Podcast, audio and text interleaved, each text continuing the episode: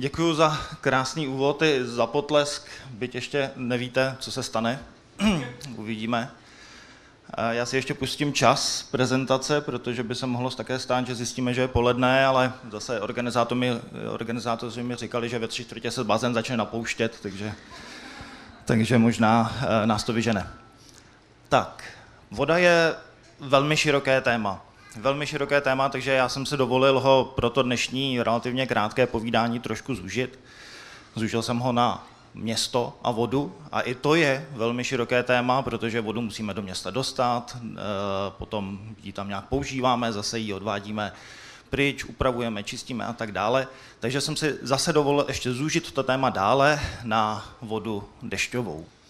Ale začal bych trošku obecněji. To, co vidíte na tom prvním slajdu, asi poznáváte. České Budějovice, centrum Českých Budějovic, historické a také vidíte náměstí Eh, Přemysla Otakara II., ten nejcentrálnější bod Českých Budějovic.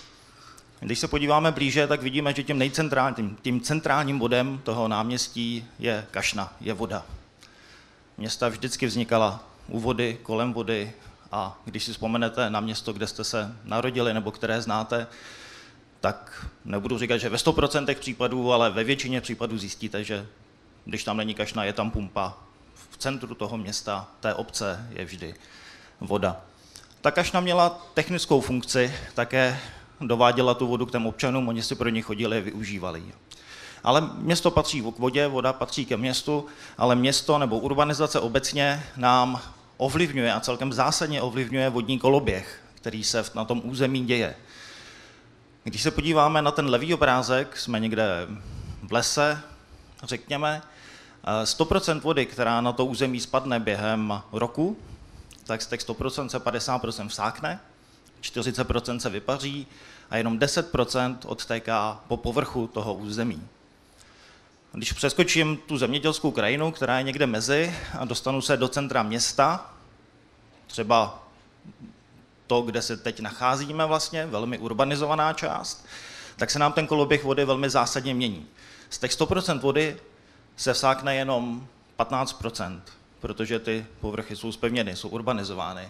Vypaří se jenom 30% protože jsou ty povrchy hladké, neumí tu vodu zadržet na delší dobu. Ale to, co teda se nevsákne, co ne se nevypaří, tak odtéká velmi rychle, povrchově a samozřejmě potenciálně nám to může způsobovat různé problémy. Jenom krátce jsem vám chtěl ukázat to, co asi tušíte, ale nevidíte, protože většina z toho je podzemí. To jsou městské vodohospodářské systémy. Ten modrý systém, to je systém zásobování vodou a ten červený systém, to je ten, který potom odvádí ty použité vody z toho města. My jsme ty podzemní systémy, tak jak je známe dnes, začali budovat asi před 150 lety kvůli hygieně, protože přece jenom, když se nočníky vylévaly na ulici a když prasata běhala po ulici a kydal se tam hnůj, tak to nebylo úplně, úplně optimální a vznikaly různé choroby a epidemie, takže kvůli tomu jsme splaškové vody dali pod zem. Ale udělali jsme jednu věc, že jsme do té samé roury zaustili i ty vody dešťové, kterých jsme měli moc díky tomu, že jsme spevnili ty, ty, uh, ty povrchy. Časem se ukázalo, že musíme tu vodu také čistit, protože jsme ji, řekněme, zanesli různými látkami. Některé můžeme znova využít, některé naopak nikoliv. A protože ty čistírny primárně mají, mají biologickou část, která potřebuje relativně konstantní podmínky, tak když zaprší a tady se výrazně zvedne průtok v té stokové síti, tak tady máme objekty, v kterých ta voda odlehčuje té síti a odlehčuje té čistírně a přepadá bez čištění rovnou do vodního toku. Je to, není to dešťová voda, je to směs splaškové vody a dešťové vody, takže je tam fekální znečištění. Až do loňského roku jsme v České republice toto nepovažovali za žádný problém. V zákoně bylo řečeno, že to odpadní voda není, že s tím problém nemáme. Dneska už se to pomaličku, pomaličku začíná měnit. Pak jsme si uvědomili, že možná není nejlepší, stejně jako teda v restauraci večer, míchat různé druhy nápojů, tak tady míchat různé druhy eh, vod dohromady. Takže jsme si řekli, že ty dešťové samostatným vedením odvedeme do toku a ty splaškové na tu čistírnu. Ale ani to samostatné odvedění těch dešťových vod není úplně optimální, protože příklad Příbram, znáte 40 tisícové město, které leží na Příbramském potoce. Litavka teče okolo, ale město leží na Příbramském potoce. Za bezdešného stavu v tom potoce je 15-20 litrů za sekundu pokutníky vody. Když přijde slušná, pořádná srážka dešťová, tak najednou té vody je popás nebo výše. Tisícinásobně se zvedne průtok díky tomu, že soustředíme tu vodu do jednoho místa z velkého povodí. Jenom abyste si dokázali představit, co v tom městě dneska existuje, eh, těch kanalizací je 4000 km jenom v Praze. Cena všech těchto vodohospodářských systémů v České republice je zhruba 1 bilion korun.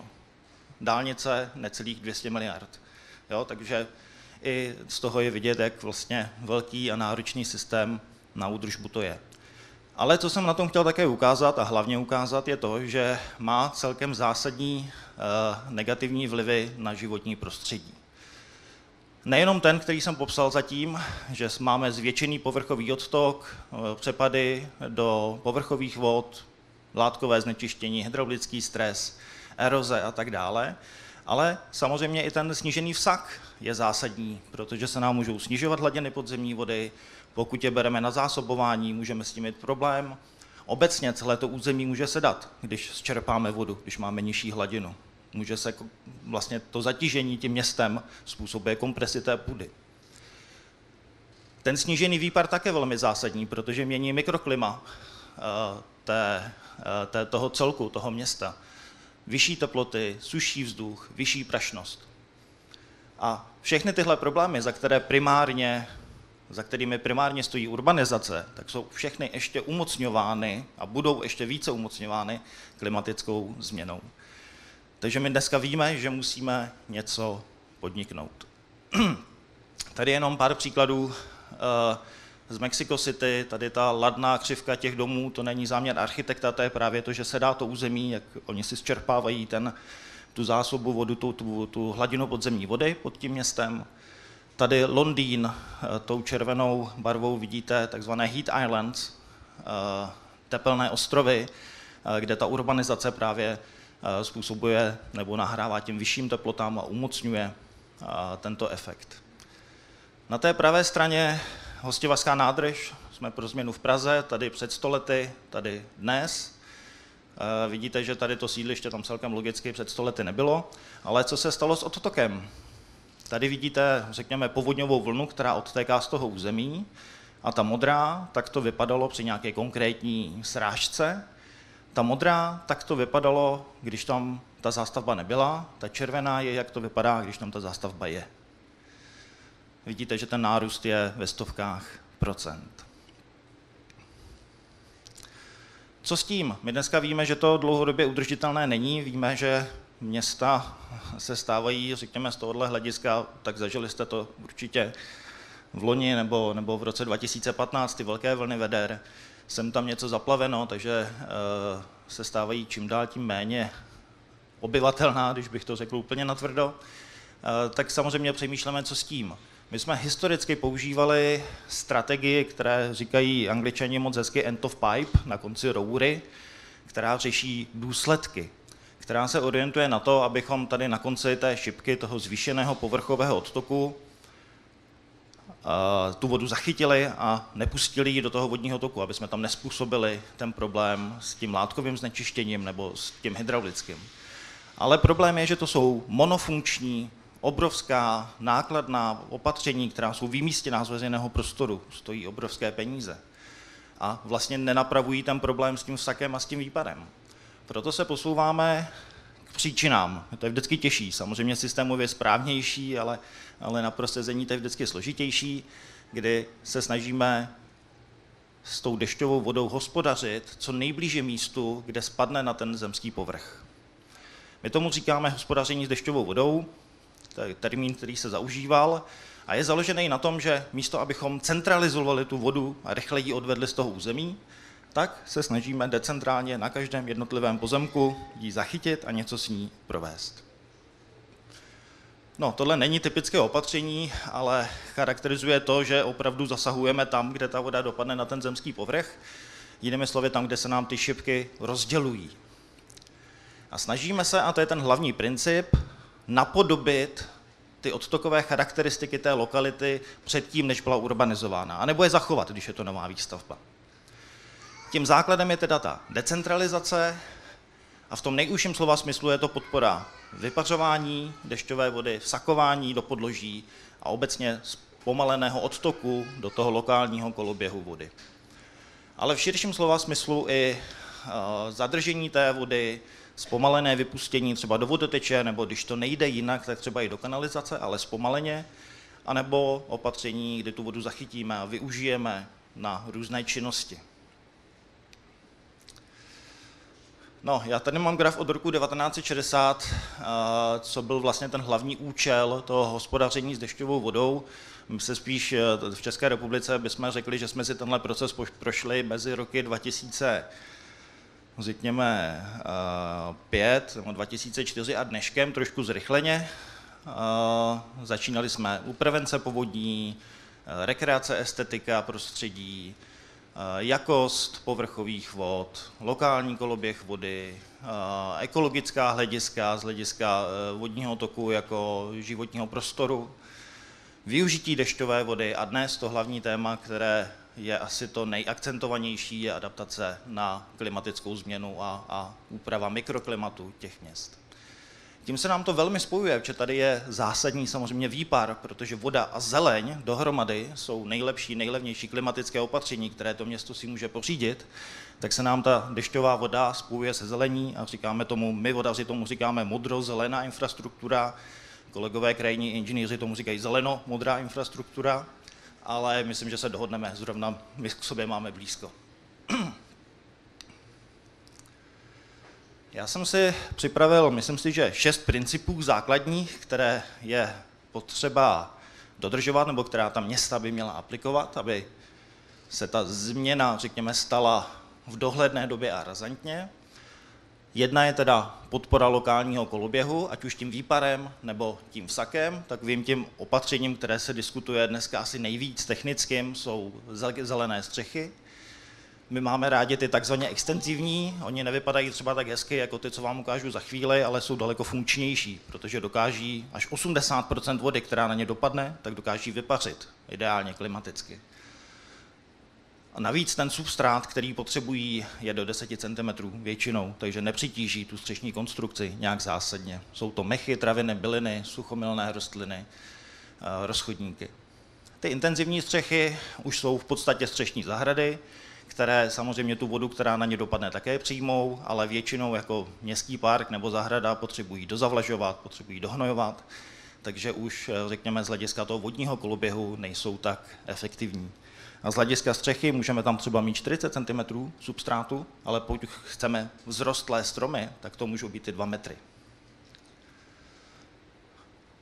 Jsem rád, že jsem mohl tu prezentaci v posledních pár letech změnit, protože vždycky jsem ukazoval záběry ze zahraničí, dneska už můžu ukazovat záběry z České republiky.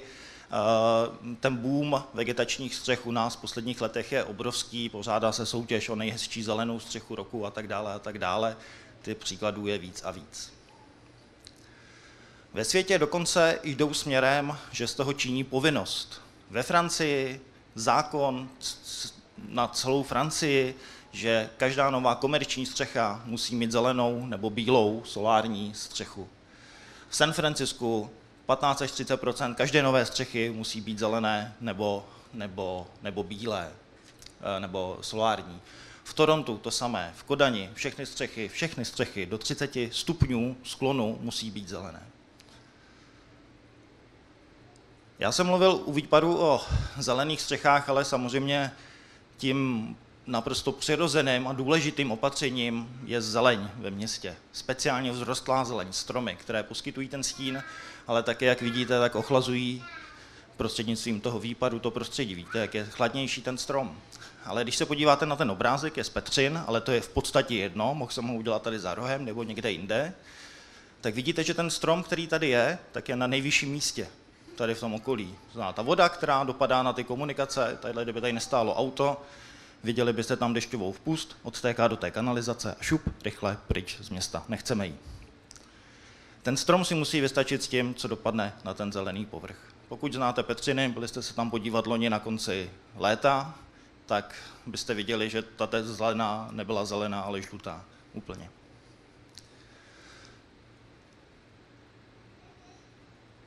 Tak, co se týče vsakování, tak asi všichni známe ty polopropustné povrchy, parkoviště a podobně. Někde jsou realizována lépe, někde trošku hůře. Ehm, my v podstatě, pokud chceme vsakovat vodu z okolních ploch, dostávat ji do podzemí, tak používáme takzvané povrchové vsakování nejraději. Vidíte, že zase to může být multifunkční, spojené s estetikou, s výparem eh, podpořeným.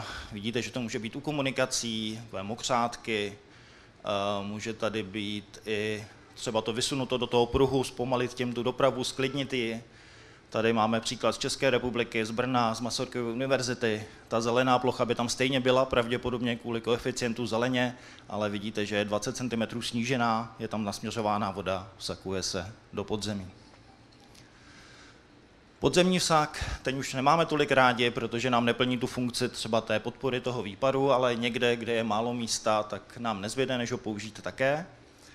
Ale toho se nemusíme tolik zdržovat. Tady ta tabulka nechci ní moc komentovat, jenom jsem chtěl upozornit na to, že ta dešťová voda je znečištěná, záleží na tom, jaký povrch oplachuje. Jo, takže když potom jsou více znečištěné ty vody, tak je chceme právě vsakovat hlavně tady přes ta povrchová opatření, protože ta půda, ta zemina, to je, tam je speciální vrstva zeminy, tak má nejlepší schopnosti zachytit to znečištění. Lepší než nějaké kalové jímky a podobně. Druhý princip, ne všude jde vsakovat. Vysoká hladina podzemní vody, špatná propustnost, ekologická zátěž, nestabilní svah například. Tam, kde to nejde, tak eh, aspoň tu vodu zpomalujeme, aspoň zpomalujeme ten odtok. Takže ono to vypadá vlastně velmi podobně, ale vidíte, že tady máme nějaký rekreační prvek, stála hladina nadržení, když zaprší, ta voda stoupne, naplní ten retenční prostor a pomalu se vypustí, pravděpodobně v tomhle případu do vodního toku. Umělé mokřady, vlastně velmi obdobné opatření, které ale zároveň hodně podporuje ten výpar, zpomaluje ten otok a podporuje výpar. Tady vidíte London Wetland Center, londýnský mokřad ve městě v podstatě, nějaký menší příklad. Tady je ta výhoda jednak, že teda se podpoří i ten výpar a jednak v tom, že pokud ta voda má nějaké znečištění organické, živin, tak se ještě pomůže eh, k předčištění. Vlastně je to trošku princip kořenové čistírny. Třetí princip, využít tu dešťovou vodu. Primárně ji chceme využít v tom klasickém sudu na závlahu, vrátit ji taky vlastně přes tu závlahu do toho koloběhu, ale jsou dneska aplikace celkem bezpečné, nebo celkem bezpečné, bezpečné, když se udělají bezpečně, tak jsou bezpečné, kdy tu vodu můžete použít v domě na splachování, na praní, dokonce jsou dneska aplikace na osobní hygienu. Samozřejmě tu vodu je potřeba nějakým způsobem trošku upravit, předčistit, aby nevznikalo hygienické riziko. Ale tady bychom si daleko radši představovali recyklovat třeba šedé vody, takzvaně šedé vody z koupelen, které můžeme, proč bychom je nemohli použít na spláchnutí, že jo? Jo, takže tady bychom spíš si představili točit tu vodu v tom domě a s tou vodou dešťovou zalévat. Proč splachujeme pitnou vodou, to je téma na samostatnou přednášku, bych řekl. No, všechno jde navázat samozřejmě na nějakou hru a spousta metropolí to k tomu takto přistupuje. Teď se upřímně přiznám, že nevím, odkud je tenhle obrázek, ale vím, že v Melbourne podpořili vlastně komunitní projekty, udělali soutěže o nejhezčí sudy, udělali soutěže o nejhezčí dešťové zahrádky a, a, podpořili vlastně tímto způsobem také e, vlastně tu adaptaci e, toho města na dešťovou vodu a na klimatickou změnu. Princip číslo čtyři. Spolupráce mezi profesemi. Voda, byť jsem vodohospodář, tak voda jde napříč napříč eh, vlastně celým městem, všemi profesemi, které se ho dotýkají. Samozřejmě ten vodohospodář, ale urbanista, architekt, pozemní inženýr, dopravní inženýr, krajinný inženýr, mohli bychom ještě chvilku pokračovat. A samozřejmě také ta lokální autorita, která o něčem rozhoduje, jak to má vypadat. trošku jsme to zapomněli, ale třeba Josef Kočár, když dělal urbanistický plán Hradce Králové, tak první, co naplánoval, nebyly bloky domů. První, co naplánoval, bylo, kudy bude dotékat dešťová voda. Hradec dodnes má otevřené svodnice místo zatrubněné kanalizace, kterými ty srážkové vody odtékají. Moudrý člověk. My jsme na to trošku zapomněli. Tady je příklad z Čakovic pražských, kde ten vodohospodář tady do toho zeleného pruhu, on nevypadá, ale je snížený, tak chtěl zavést tu vodu z toho parkoviště, aby se vsakovala. Dopravní inženýr mu řekl, to nejde, my nemůžeme přerušit obrubník, to není možný, tam když někdo bude parkovat, tak si může vylomit kolo. Nevím, jak parkujete vy, ale já se snažím spíš teda opatrněji, a, takže vodohospodář musel tu vodu vést takhle nakonec a tady ji potom svedl na konci až do toho průlehu. Dodnes tam je holá, holá půda, protože už ten odtok i z té malé plochy je tak soustředěný, že tam vlastně ta tráva neroste. No a o pár let později, o pár kilometrů dále, sjezd na D1 na 66. kilometru, je tam rychlé občerstvení, stavte se, eh, nedělám reklamu občerstvení, ale tomu průlehu, kdy vidíte, že tady už ten dopravní inženýr se nechal přesvědčit a zapustil ten obrubník do země. Takže když náhodou byste doparkovávali a zapomněli zatáhnout ruční brzdu, tak tam si jdete. Ještě jsem tam žádný auto neviděl, ale je to o tom, že se nechává ta zodpovědnost na tom člověku, že ji nepřebírá ten stát nebo to město a když náhodou někdo někde uklouzne nebo to, tak bude všechny žalovat. Ale to už osobní názor. Tady vidíte krásně přerušovaný obrubník s nátokem do průlehu. Tady vidíte také řešení, které před lety nám kolegové říkali, že z hlediska nějakého bezpečného pohybu u nás bylo složité, že by někdo mohl spadnout někam a zakopnout a podobně. Ale jde to. Princip číslo pět. Motivace ke změně. Tak tím, že jsem pedagog, tak uh, vidím tu systémovou cestu uh, samozřejmě ve vzdělávání, ve výchově, v osvětě. Jediný problém je, že ta cesta je relativně dlouhodobá, nebo že dlouho trvá, než se ta společnost tímto způsobem výrazněji změní, pokud bych pominul asi nějaké plošné mediální kampaně, které jsou zase mimo realitu ekonomickou. Z hlediska, z hlediska, z hlediska našich organizací, když to řeknu. A nicméně ta rychlejší účinnost celkem logicky má ekonomická motivace. Buď to tak, které říkám pozitivní, ne, to já jsem se předskočil. Tohle je legislativní motivace. To znamená nějaké nařízení, co kdo má dělat. Ta nemůže platit retrospektivně, ta může platit pro nové stavby, takže vodní zákon v roce 2010 si řekl, dobře, asi to, co říkají ty odborníci, dává nějaký smysl, takže zavedeme povinnost pro všechny nové stavby hospodařit s dešťovou vodou na svém pozemku. A stavební zákon k tomu řekl, jak se to má dělat. Řekl, drahý stavebníků, musíš vsakovat. Když to nejde, tak můžeš odvíst do nějakého vodního toku, ale zpomaleně, musíš zadržet tu vodu a zpomaleně vypustit. A jenom ani když to nejde, tak můžeš zpomaleně do té kanalizace, kde se míchají všechny ty vody dohromady. Ještě před to říká, pokud bys chtěl, můžeš i zadržovat a využívat. Ale to platí pro všechny stavby od roku 2010, což je stále jako menšina těch staveb, které tady máme a na tu adaptaci to zdaleka nestačí, na tu změnu. Takže je ta pozitivní motivace právě, kterou určitě znáte pod tím názvem dešťovka. Nechci diskutovat jako smysluplnost dotací, ale je fakt, že tahle ta byla docela úspěšná, že hodně lidí využilo a že byť samozřejmě nemá nějaký globální dopad z hlediska České republiky, tak z hlediska drobných místních lokálních zdrojů, které můžou být ohroženy, tak, eh, tak význam určitě mít může a zároveň je to dost podle mě zásadní osvětový počin právě formou té plošné kampaně.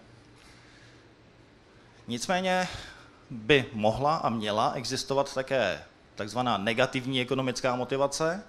Dneska, když dešťovou vodu z vaší střechy, z vašeho domu vypouštíte do kanalizace, kde ji pak někdo musí předčistit nebo přepadne na té odlehčovací komoře, způsobí něco ve vodním toku, tak to máte zadarmo.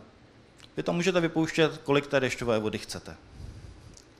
Někdo platí, platí, uh, platí podnikatelé, platí veřejné budovy, platí uh, botanické zahrady. Spíš řeknu, kdo neplatí, neplatí veškeré komunikace ve městě, neplatí veškeré nemovitosti určené k trvalému bydlení, neplatí drážní tělesa, neplatí ty zoologické zahrady, abych nezapomněl, neplatí veřejná pohřebiště a hřbitovy. Tak. Ty jsou všichni ve výjimce, takže je úplně jedno. Když se odpojíte, chtěli byste tu vodu používat, když ji budete chtít používat, je to dobře, ale když by vás měla motivovat jenom ta ekonomika, tak tam ten stimul prostě a jednoduše není. No jo, ono to není tak jednoduchý, protože vy to samozřejmě za to platíte, protože ten, kdo provozuje tu stokovou síť, ten tam do toho nedává vlastní peníze. Ale neplatíte podle výměry vaší střechy, platíte skrytě v tom, co natočí ten vodoměr. Takže tam je skrytě ten poplatek. A ten ušetřit nemůžete. Když se odpojíte na tom vodoměru, natočíte pořád stejně, neušetříte. Ten systém je vlastně i nespravedlivý velmi, protože ta rodina, která bydlí v tomhle domě, několika patrovém, tak na ten nejde jeden byt připadá střecha třeba 10-15 metrů čtverečních. Zatímco tady ta hacienda, tam je 300 metrů čtverečních zpevněných ploch. Ale protože ten poplatek je dneska skrytě v tom vodoměru, tak obě platí stejně. Tahle by měla platit výrazně víc. Princip 6. Poslední princip. Nejde o stavby, jde o město. Já jsem vám ukazoval jednotlivé stavby, jednotlivé povrchy, ale ve skutečnosti jde o to město. Musíme plánovat. Město musí plánovat.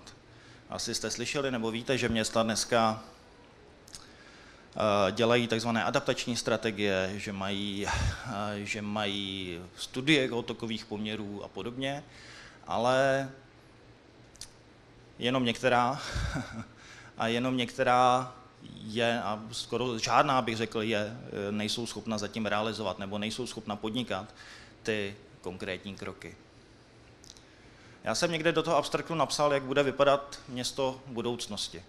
Kdybyste se strýčka Google zeptali ještě před pěti, osmi lety, tak najdete spoustu takovýchto obrázků, jak ty vznášedla budou přistávat, jak budeme stavět do výšky, jak se zahustí ta zástavba a tak dále a tak dále. Když se podíváte dneska, eh, ohromí vás to množství těch zelených obrázků. Města, která prakticky v tom terénu ani nevidíte. Stromy vidíte spojené s ventilací, která ten studenější vzduch rozvádí po tom městě. To se nějak nezaostřilo, nevadí. Tady vidíte Paříž podle všeho, vidíte, že se to dotýká i historických center měst, že to není o tom, že chráníme UNESCO, UNESCO záležitost historickou. Samozřejmě má obrovskou hodnotu, ale i toho centra města se ta adaptace musí, musí týkat. No, tohle už jsem přehnal asi trošku. Uh, tak ještě pár obrázků. Uh, uh, tady, nebo takový to podobný.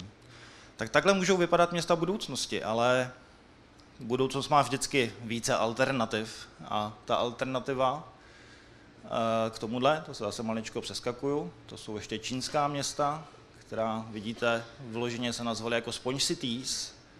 My jsme tady před dvěma lety měli konferenci, kde ze 700 lidí bylo 70 Číňanů, kteří prezentovali přesně tento koncept. Sponge Cities, město jako houba, která tu vodu zadržuje. Tak to jsou ta města, která se rozhodla pro tu alternativu, kterou jste viděli, ale ta alternativa také může být takováto. Je to druhý extrém, ale samozřejmě i to se může stát, pokud nezareagujeme včas. A vlastně jsme podobné obrázky možná i viděli.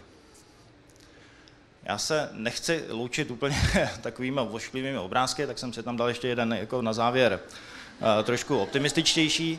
Já pořád věřím, že máme, že máme ještě čas se rozhodnout pro tu budoucnost, pro tu zelenější budoucnost, pro tu budoucnost, kdy v těch městech budeme moct žít a, a, a nebude nám tady vedro a nebudeme muset, řekněme, utíkat z těch měst uh, pryč. A byť my vlastně těch 12 let se snažíme tohleto prosadit, před 12 lety i vodohospodáři se nám smáli, před ještě sedmi lety když jsme napsali normu na vsakování strážkových vod nebo na hospodaření se strážkovými vodami, tak nás vynesli v zubech z ministerstva během 10-15 minut, tak rychle jsem z žádné budovy nikdy neodešel, jako tenkrát. Ale od loňského roku už volají a říkají, my víme, že je něco špatně, pojďme něco dělat. Ministr životního prostředí loni na konferenci Koníklece počítáme s vodou řekl, voda se stává předmětem nejvyššího státního zájmu, veřejného zájmu. Jsou to slova politika samozřejmě, ale věřme tomu, že snad, snad eh, i ta politická vůle něco změnit bude, protože tu samozřejmě k tomu potřebujeme. Ta odbornost a ten záměr sám o sobě úplně nestačí. Tak, já vám děkuji za pozornost. Eh, čas 30 minut a 10 sekund. Je to v pořádku? Je to v pořádku snad.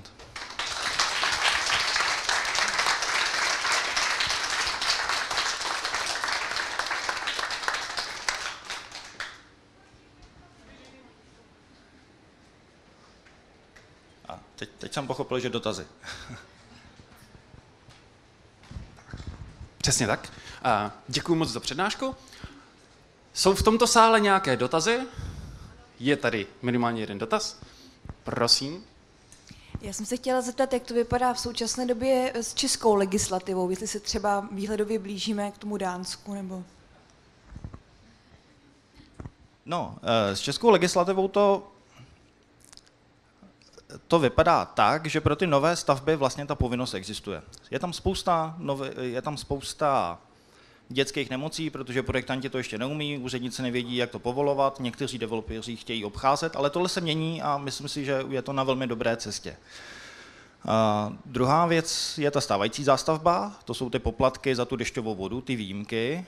To je samozřejmě poplatek je zprosté slovo v České republice, takže tam když eh, jsme začínali, tak jsme byli u pana referenta, ten říkal, Ježíš, to nemůžu udělat panu náměstkovi, takovýto návrh. Když jsme byli u náměstka, ten říkal, to nemůžu udělat panu ministrovi. Když jsme byli u pana ministra, ten říkal, pan premiér, tomu nemůžu udělat. Tak tam jsme ještě nebyli, teda, jo. Ten nevím, co, na co by se vymluvil, teda, ale to je samozřejmě velmi citlivé téma, je jako, jako nezbytné, když máte prostě popelnici u domu, a neplatili byste za ní, tak co vás nutí k tomu, že budete kompostovat? Do, jako samozřejmě, když to člověk má ten environmentální pocit, tak jo, ale když je to založeno na té ekonomice. Třetí věc, kterou bych zmínil, je to územní plánování. To si myslím, že je klíčové, aby města systematicky tu adaptaci plánovala. Nejenom pomocí té modrozelené infrastruktury, jsou tam i další věci. A tam vidím jako obrovský deficit u nás. V zahraničí tam města čím dál tím víc na toto slyší. U nás se zvažuje taková ta cesta mezi tou jako celostátní legislativní povinností a tím, že ta města opravdu jako získají tu, eh, ten, to přesvědčení, že to dělat mají. My vlastně s chodou okolností dneska dokončujeme akční plán hospodaření s dešťovou vodou, který by měla schválit vláda někdy v létě. Co v něm nakonec zůstane nebo nezůstane, to nevím, ale ten základní, ta základní věc, která tam je, je právě to územní plánování. Že stát by měl obcím říct, podívejte se, je to zásadní věc, Takhle to můžete dělat, dát jim nějaký, jako řekněme, předpoklady, pravidla, umožnit jim to. No dneska ty obce to často chtějí, ale nejde to. Jo, oni chtějí dát eh, zelený pás do ulice, ale je tam plynovod, je tam optický kabel, je tam vodovod, je tam kanalizace a všichni mají svý ochranný pásma, všichni se to chrání a není tam místo na ten zelený pás. Ve chvíli, kdy jenom by se změnily dvě slova ve stavebním zákoně, že mezi technickou infrastrukturu patří i modrozelená infrastruktura, tak najednou to bude na stejné rovině a bude tam to místo se muset najít. Jo? Takže tohle jsou ty věci, které navrhujeme. Uh, jestli projdou nebo ne, já to říct neumím, ale, ale říkám, jsem optimista, věřím panu ministrovi, že, že dokáže ty věci jako prosadit. No. A druhá věc jsou ty města. No. A tam si dovolím takovou krátkou filozofickou úvahu na téma, jestli vlastně jsme vůbec schopni se adaptovat a priori, jestli jako vlastně nečekáme na to, až nás něco donutí. Že? Těch, eh, to sucho taky u nás, jako katastrofa přírodní, nás donutila o tom víc přemýšlet. V té Kodani, kterou já říkám, jako, že je velký příklad v Evropě, tak je donutilo něco dělat v roce 2011, když tam spadlo 120 mm během pár hodin a vyplavilo jim to město. Tam bylo 30 cm vody v ulicích. Jo. Takže jsou to jako responsivní věci. Takže já říkám, pokud bude matka příroda tak hodná, ještě nám s tím na trošku pomůže, tak by se to hodilo. Děkuji. Já bych se ráda zeptala, jestli existují nějaké programy podpory pro ta města právě, anebo pro vznik nějakých vzdělávacích programů. Vlastně dva, dvě otázky. Porad, jaký poradenství a tak. Tak, dotační období teďka to programové nám končí za chviličku. Byly tam dvě velmi viditelné věci. Jedna byla ta dešťovka, kterou jsem zmiňoval, která byla teda pro, eh, pro, pro fyzické osoby. A potom v rámci prioritní osy 1.3 ochrana před povodněma tam bylo vložení hospodaření s dešťovou vodou pro obce a další veřejnoprávní instituce, bla, bla, bla, bylo jich tam víc, ale pro obce primárně, kde státní fond na začátku toho období alokoval, teď mě nechytejte za, za nuly úplně, nebo za nuly můžete, ale ne za ty, ne za ty přesná čísla, kolem dvou nebo tří miliard korun ten zájem byl naprosto minimální. V těch prvních dvou výzvách byly jednotky projektů, teďka teda běží ta poslední výzva do konce roku tohodle, kde snad to bude trošku lepší, ale ta města, když se bavíme o veřejném prostoru, tak je velmi zásadní samozřejmě ty komunikace a ty jsou osvobozeny od poplatku, takže ta města, i když dostanou 85% dotaci a 15% si zaplatí, tak se jim to nikde nevrátí. Takže když přemýšlí zase jenom ekonomicky, tak to pro ně nedává, nedává smysl. Z hlediska vzdělávání. Já jsem teďka s chodou okolností teda čet nějaké rámcové programy vzdělávací a čet jsem státní politiku EVO, kde vlastně ty věci jsou napsány velmi hezky. Ale když zase jsem se bavil s lidmi z ministerstva školství, tak oni říkají, že třeba ta pozice koordinátorů EVO na těch školách jako by stála za to víc podpořit pomůckami, novými programy, možná i nějakou pravomocí, to neumím říct, nevidím tak detailně do toho, ale vlastně že to vlastně jako environmentální vzdělávání je průřezové téma, které je napříč vlastně všemi těmi programy. Tak ta koordinace mi tam trošku v tomhle smyslu jako si myslím, že, že, je, že je deficitem. My jsme také dělali vlastně třeba to Pexeso, které jsem ukazoval, tak jsme dělali nějaké pomůcky pro, pro děti, pohádky, výukové sešity. V podstatě to pět let stálo, ale teď se ozvali Homravský kraj a říkali, my to chceme do každé školy, takže zase tam je vidět, že ten, ten zájem, že se zvyšuje, tak doufujeme, že to je na dobré cestě.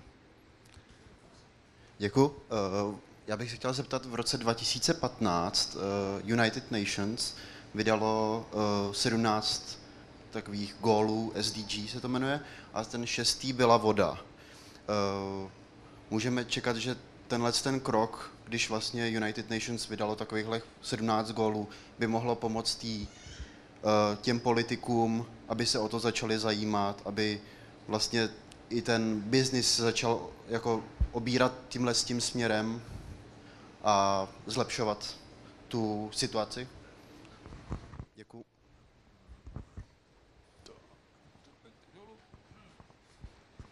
No, tohle upřímně nedokážu úplně posoudit. Já vím, že tam ten, ten Sustainable Development Goal tohohle typu je. My jako Asociace provodů České republiky, tak ta naše matka Internet Law Association, tak po nás občas jako žádá nějaké vstupy do toho, abychom vysvětlili, jak to Česká republika plní, což je občas trošku vtipný.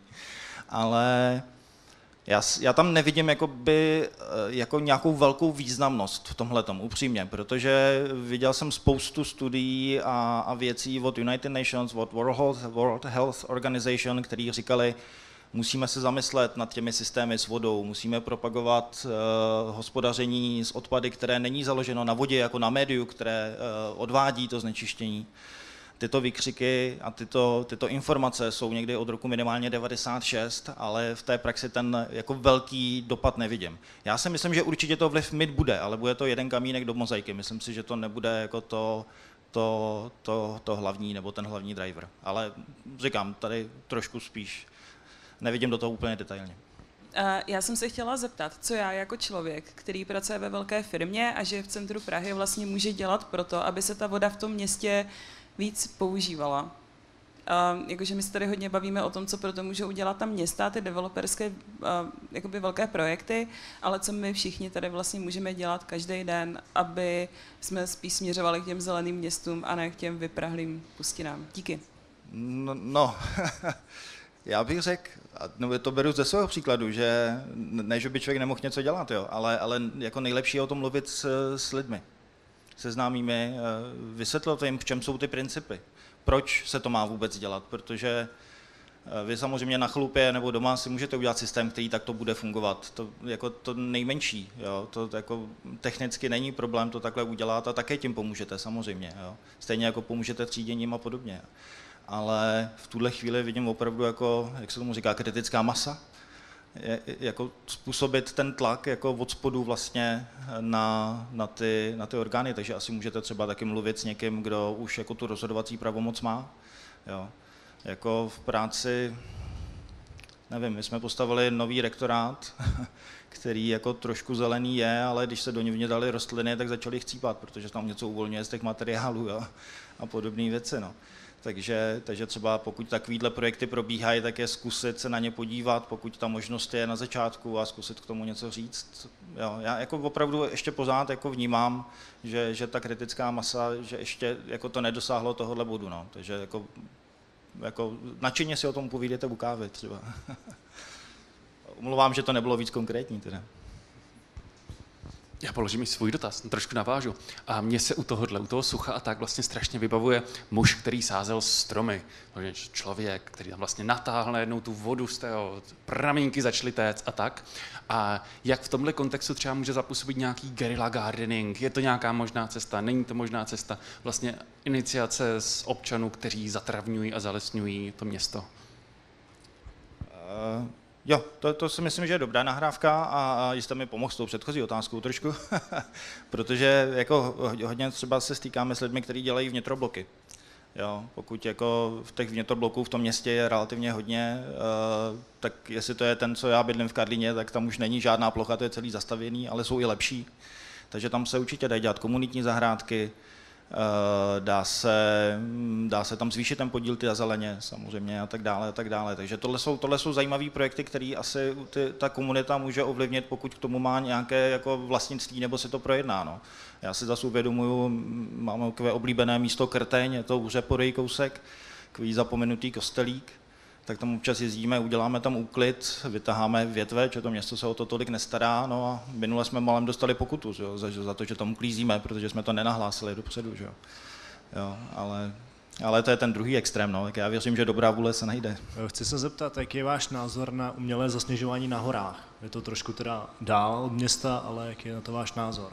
Celkem jednoznačně to mění ten, ten přirozený eh, cyklus, který tam je, že jo, jako vodní, když to vám čistě jako vodohospodářství. Takže ta změna, eh, k té tam dochází celkem jednoznačně a potom ten odtok, který uh, vlastně odtéká v jiný čas, že jo, ta voda se na to spotřebuje jako na podzim většinou, když, když byste ji potřebovali v těch vodních tocích nebo na konci podzimu. Takže ten vodní režim je rozhodně nabourán. A z hlediska dalších věcí, no tak osvětlené sjezdovky, velký hluk, velký počet lidí, já myslím, že tam to téma je celkem jasný. No. No, byť si rád zaližuju, teda to je pravda, ale, ale snažím se víc orientovat na běžky. No.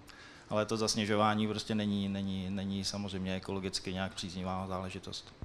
A já bych chtěl poděkovat za krásnou prezentaci a otevření určitě zajímavé diskuze. A chtěl jsem se zeptat, jestli určitě znáte Michala Kravčíka ze Slovenska, co říkáte na jeho vlastně aktivity. On se spíš teda smě, asi věnuje spíš přírodě, jak já tomu rozumím, a, ale jestli není potřeba víc mít takových lidí, co píšou blogy, co komentují a vlastně celou vodohospodářstvou záležitost a tak dále.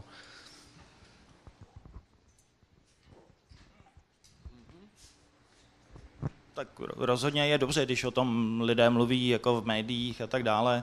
Michala Kravčíka já jsem potkal jednou, měl přednášku vlastně na akci Počítáme s vodou, byla to velmi zajímavá přednáška, určitě na Slovensku a asi za hranicemi Slovenska, konec konců to dokazuje i ta jeho účast tady, tak jako, eh, tak jako eh, dokázal zvědnout nějaké větší povědomí o tom. No. Na Slovensku samotném, protože samozřejmě máme kolegy na Slovensku, na univerzitách a tak dále, tak je to jeho působení vnímáno trošku, trošku rozporuplně, což tomu se asi člověk nevyhne. ale neznám ty místní reálie natolik, abych to posoudil. Rozhodně on se snažil velmi levnými opatřeními zadržet vodu, vodu, vodu v krajině. A ty reální dopady se přiznám, že nevím. Ale z hlediska, z hlediska té popularizace rozhodně jako on v tomto je velmi zdatný. A najít lidi, kteří o tom něco vědí, jsou nadšený, protože tam musí být ta opravdovost zatím a ještě jsou schopni to prezentovat, tak takových lidí víc a víc. No. Tak jo, a prostor pro poslední dotaz z publika. Pokud není, položím ho sám, takže upozorňuji. Dobře, není. Tak já se zeptám, a kam byste teďka na jedno místo odkázal všechny tyhle lidi a kam se dál třeba dovzdělat anebo jinakými způsoby informovat? Tohle. No tak my máme málo studentů na univerzitě, takže přihlášky ČVUT.cz. Ne, ne, ne. Eh, asi jako nejlepší místo v tuhle chvíli je počítáme s vodou.cz, eh, bez, bez háčku, bez čárek, což je teda eh, projekt Ekocentra Koniklec, podporovaný státem. na kterém dlouhodobě jako odborně participujeme s kolegama. Na těch stránkách najdete spoustu informací, prezentace z, z konferencí, které tam byly, najdete tam, najdete tam fotky z exkurzí do zahraničí, na které se pravidelně jezdí, takže tam je to takový celkem ucelený zdroj informací.